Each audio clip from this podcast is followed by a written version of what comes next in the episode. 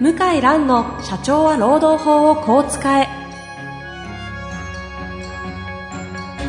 法律の下で展開されるビジネスの世界ポッドキャスト社長は労働法をこう使えは弁護士の向井蘭が経営者の立場に立って経営者が知っておくべき労働法の基礎だけでなくビジネスに関する法律の問題を分かりやすく解説します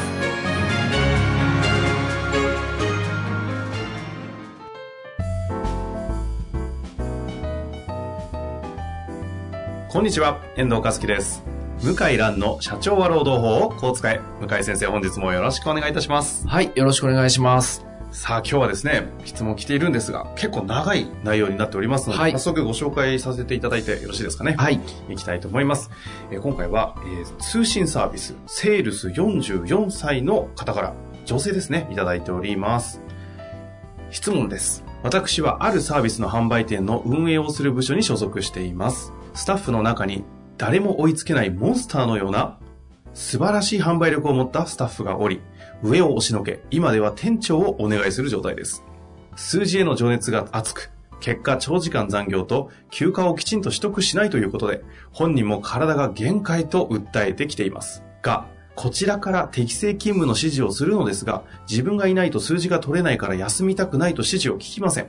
確かに彼がいないと数字が落ちるので、会社としてもそこを頼りにしてしまうという矛盾が生じています。こういったケースで万が一彼の体が壊れるなどして会社を訴えてきた場合、本来会社としてどのように対処すべきだったのか教えていただけますでしょうか。向井先生の番組でも話題になっていましたが、驚くほど人材が不足しています。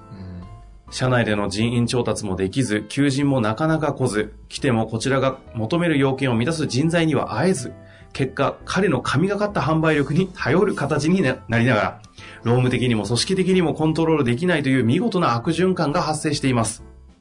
私は一社員であり、雇用される側でありながら、事業を運営していく立場であり、すべてが板挟みの立場ですが、これからの社会を見据え、人材育成や管理をしていかなければと思っています。どうかお知恵をお貸しいただければと思います。なるほどね。最近ですね、女性の方から、あの、追伸が多くてですね、一応こちらも読み上げますね。はい。えー向井先生の話し方がツボで、毎回楽しく聞いています。ありがとうございます。 よく聞きますよね。その中でも、何かの話題で勘違いをしている結果、セクハラになってしまう、勘違いおじさんというフレーズでお話しされていた回がありました。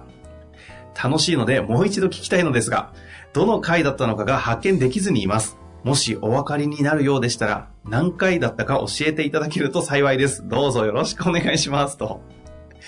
これね、ちょっと収録前に調べたんですけど、わかんないんでいすよや、ね。意外と、ポッドキャストってね、音声は検索が難しいですなんね。ですよね。こちらもね、文言覚えてなくて、確かに勘違いおじさん、あの、相当笑ったのは覚えてます。話したのは間違いないですね。はい。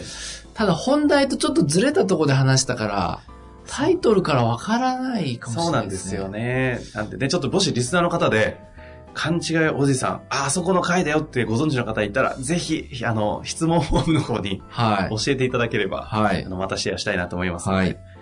さあ、というわけで、質問にね、戻って回答いただきたいなと思いますが。が。これは難しい。まあ、これからこういうのは増えるんでしょうね。もう現時点ではね、労務的に問題になってるわけでは、まだないと。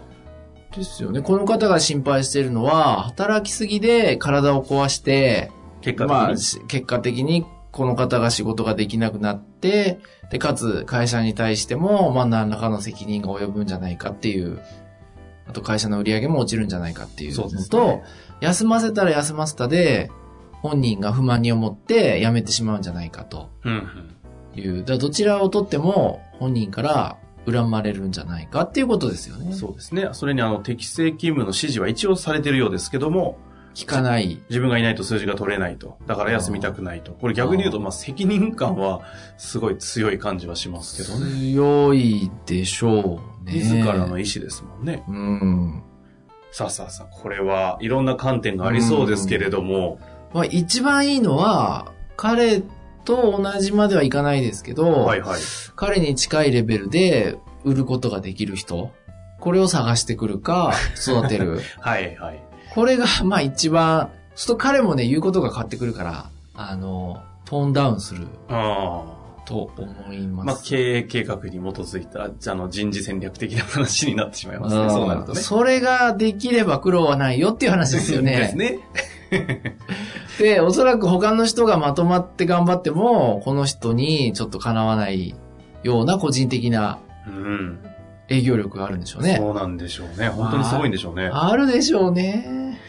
これね、中小なのかどうかわかりませんけど、中小とかね、うん本当に一人の営業マンとかトップ営業に支えられてる部分って意外とありますかあらりね。ます。よね。ただ、これ放置してると、この人自体もやっぱり会社に依存してるところがあって、ほうほうほこの敏腕営業マンの方も、う。うんうん。俺がいないと困るだろうという自分に寄ってるんでしょう。おそらく。その間はね、ちょっと、否めない感じはしますね。で、態度もちょっと偉そうになってるわけでしょそう、どうなんですかね。なってるんじゃないんですか、うんだって経営者に近い立場の方から、休んでください。あの、あまり労働時間は長くしてくだ、しないでくださいって言われても無視するんですからね。ですから、いずれ、どっかで経営者とぶつかる気がしますあーから、モンスターのような素晴らしい営業マンからリアルモンスター社員になりかねないと。うん。彼も気づいてないうちに会社に依存してて、うんうん依存してるとこう憎しみに変わりやすいから、なるほどだね。から経営者と決定的に対立する可能性が高いですよね。こんこれから。これから放将置し来て的るに。と。うん。うん。で、お客さんごっそり持って辞めるっていう最悪のパターンになる可能性がありますと。まあ、会社自体がね、この方に依存してますし、お互い依存し合ってるということはね、ありえますね。ありますので、はい。まあもう社内ルールとしてこういう仕組みを徹底しますと。例えばもう、これ結構ね、あの、うちの事務所もやってないですけど、労働時間をホワイトボードに書き出す。ほうほうほう。はその、毎日のい。えっ、と、月間とか。うん。まあ一番い、まあ一番まあやりやすいのは月間でしょうね。月間何時間とか。全員の。そう。そうすると、もう異常じゃないですか、この方。一人だけね。うん。で、やっぱりさ、って、もう、本当感謝してんだけど、これはちょっと困るんだよなっていう雰囲気になりやすいじゃないですうか。んうんうん。あの、だ直接言うとぶつかるんで、もうグラフにして、可視化。うん。で、最低、80時間以内に収めてくださいとか、はいはいはい。うん。最低60時間。あとは、休みは必ず週8日とか、うん休みの表を作って、で、グラフにして、そうするとこの人圧倒的少ないですよね。そうでしょうね。だから第級取得ランキングとかこう作って、で、まあそうすると自分が働いてる自分に酔いしれる可能性はあるんですけど、まあ、あれ見てわかる通り、やっぱり今労基署も厳しいし法律も変わるし、ちょっと、こせめてこのレベルまではちょっとお願いできないですかと。こう言いやすいですよね。うん。っていうふうの方がまだ、いきなり社長さんが、もしくはこの方がガツンと言うとぶつかりますよね。俺一生懸命やってるのにっていえう。えだから雰囲気作りが大丈夫じゃないですかね。ああの、うん。そうしないと、依存してる今の現状をいきなり変えるのはちょっと難しいから、だから時間稼ぎですよね。やめ、まあ、いずれぶつかるかもしれないですよね。ーこれあの、法的にはこういう、なんていうんですか、多分、か、これ、長時間労働相当、やってるんじゃないですかこれ法的にアウトぐらい働いちゃってるんですかね、ま可能性あ、アウトでしょう。おそらく、まあ、過労死基準と言われてる80とか100とか超えちゃってるんでしょうね。きっとそうですよね。うん。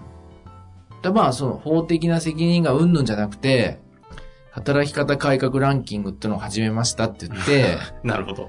表でホワイトボードに書き出してうん、うんムッとすると思いますけど、いやいや別に A さんのこと言ってんじゃないんだけど、表にしたらやっぱ A さんちょっとね、って、これせめてここまで落ちないですかとか、休みこのぐらい取れないですかとか、まあ説得しやすいんじゃないですか、あねあ、。一つのね、やり方として非常に面白いですね、それは。うん。こで、れあとははい時間稼ぎしてる間に、彼と同じレベルまでいかないけど、二人合わせたら彼と同じぐらいできるとか、三人合わせたらできるとか、まあ育成の方ですねそっちやんないと、だ時間稼ぎでしかないですね、おそらく。ああ。いずれぶつかるんじゃないですか。これちなみにですよ、あの、彼が体を壊して訴えてくるかどうかは別にしても、もしはい体を壊してしまった場合の、はい。会社側の責任、こ彼、ある種、自主的にも俺がやるんだって頑張ってはいはいるわけでもあるわけじゃないですか。はい。はい。で、仮に壊しちゃったと。はい。これ、会社的責任はどうなんですかあ、もう、ま、えっ、とね、壊れるっていうのが、例えば、1ヶ月2ヶ月休むぐらいだと、理論上は労災になり得んですけど、うんうん皆さんやっぱりそこまでは請求しないですよね。うん、でもやっぱ1年2年ぐらい、例えば、抑うつ症状とかなっちゃって全く働けないと、残業代の請求と一緒に、まあ、労災申請、あとは、休業保障について、慰謝料について残業代、あ、慰謝料について損害賠償請求する可能性は、はありますね。まあでもそうですよね。訴えたいから訴えるというよりも、自分の生活をある程度守るためにも、そういうことをせざるを得ないっていうこともありえますもんね。ありますね。あであとは、ウルトラ C ですけーど、はい。もう素晴らしい。まだあるんですか。あります す。代代理店にする。あうーん。あー。だから、スキームで対応するわけですね。もう今の給料をは、もう2倍上げると。部合率で。だけどほうほ、う出社する義務もな いし、やべえ、ウルトラ C 出た。ええあのそう、い、や俺の言うこと聞く必要はないと。なるほど。労働、で今日は労副業も働し基ていい準と法から 外しちゃうと。うんで、すごいビジネスパートナーとしてな、るほど。じゃあ一緒にやらないかと。っていうね。マネジメント義務を自主的に。で、これは、だからこの会社の、その、例えば、お客さんを握ってる力が強ければ、通用すると思うんですけど、はいはいはい。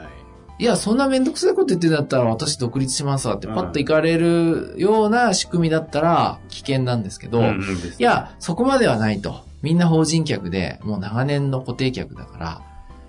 っていうんだったら、出社の義務もない。会議も出る必要ない。細かいほああのほうれん草はいらない。で、結果でお金を払う。副業は可能。ここまで徹底したら、個人事業主で契約できるんですよ。おーまあ、代理店というか、その、要は業務委託的な形に切り替えてしまううんということですね。はい。で、いずれね、独立したり辞めると思うんですよね。よっぽどお金あげないと。うん。うん。まあだってね、そんだけあれば他のところでそうも、です寺でも活躍できそうですもんねだか。ら早めに手打って、僕だったら、あの、代理店、僕が経営者だったら、代理店契約とかやってみると。でもっと稼げるし、自己責任でできるよと。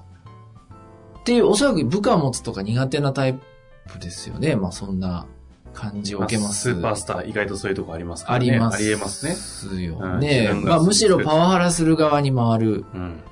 方が結構営業できる方はいろいろ、まあタイプありますけど。まあ、できないやつの気持ちわかんねえみたいな、ねうんそうでしょとうねこもあったりしますしね。だから、僕は、あの、やるんだったら、もう割り切って、で、その間時間稼ぎして人採用して、うんうん営業できるようになる、まあ組織でできるようにするとか、そういうことをやらないと、単に、まあまあまあまあまあとか、休めとか言ってるだけだと、ブチ切れて、いなくなるっていう可能性はありますね。健康も心配ですけどね。いや、そうですね。うん。あの、中国はこんな感じですよ。すごくできる人は、もうすぐ代理店契約みたいな感じで、えあの、特別の部合率設定しえて、はいはい。あの、累進部合率みたいな、特別扱いして、ん。で、ガンガンやってもらう。その代わりもう一切それ以外やる必要はないと。 はあ。だから要は社員ある一定超えたらもう代理店とか個人個人事業主として契約させるようにして、あとはもう副社長とかしちゃう。あいきなり。だからもう副社長するとかどうですかあなんかそういうタイプでもなさそうですよね。ないかこうんこの価値観で副社長なんかやっちゃった日に は大大丈夫かな他の社員っていう心う配ん、もあだりまかすらけど。独立代理店の方が、全然経営、あの、なんだろうな。いいと思うんですよね。よくあの優秀であと独立しちゃいしちゃいそうな飲食店ののれん分けに近い感あ、じそですんね。な感じ。あの、優秀な店長どうするってこれから、ええ独立したいけどお金ないんですっつって、じゃあうちの名前そのまま使って、業務委託形式で頑張ってみるかっつって。でもいずれ独立するじゃないですか。そうですねいう人は。ええあ、あの、お金貯まりました。ありがとうございました。で、それはそれでいいんですよ。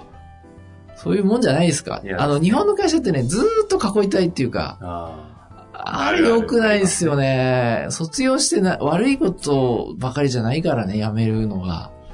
そうですうね。わ、ちょ僕も中国行ってびっくりしましたよね。もう本当だから代理店、 代理店みたいな会社ばっかですからね。あうの、ん大抵一人なんですかそういうところは。うん、で、まあ、まず営業関連の仕事はほとんど個人代理店みたいな感じですよ、皆さん。へ携帯一つ、会社に来ない。ーうんうんあの、ほと、給料は売上部合が半分以上、6割、7割以上。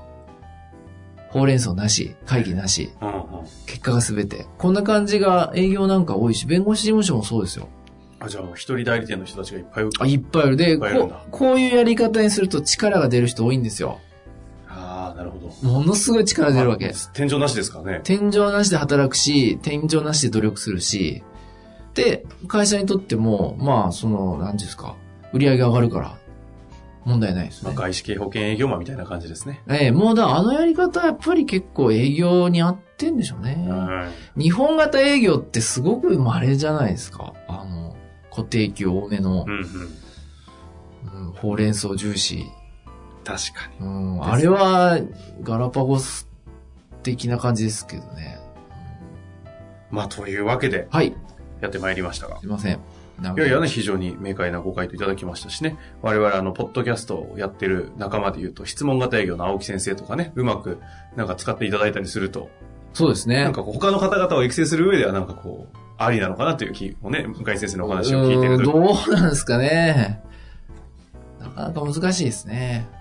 というわけでね、という、あの、うまく、3つの回答いただきましたから、ぜひ、選択肢に入れていただいて、はい。頑張ってみてください。はいというわけで、本日もありがとうございました。はい、ありがとうございました。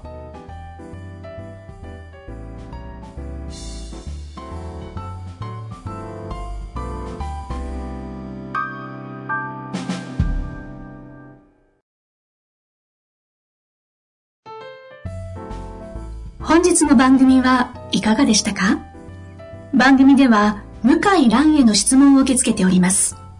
ウェブ検索で向井ロームネットと入力し、検索結果に出てくるオフィシャルウェブサイトにアクセス。その中のポッドキャストのバナーから質問フォームにご入力ください。たくさんのご応募お待ちしております。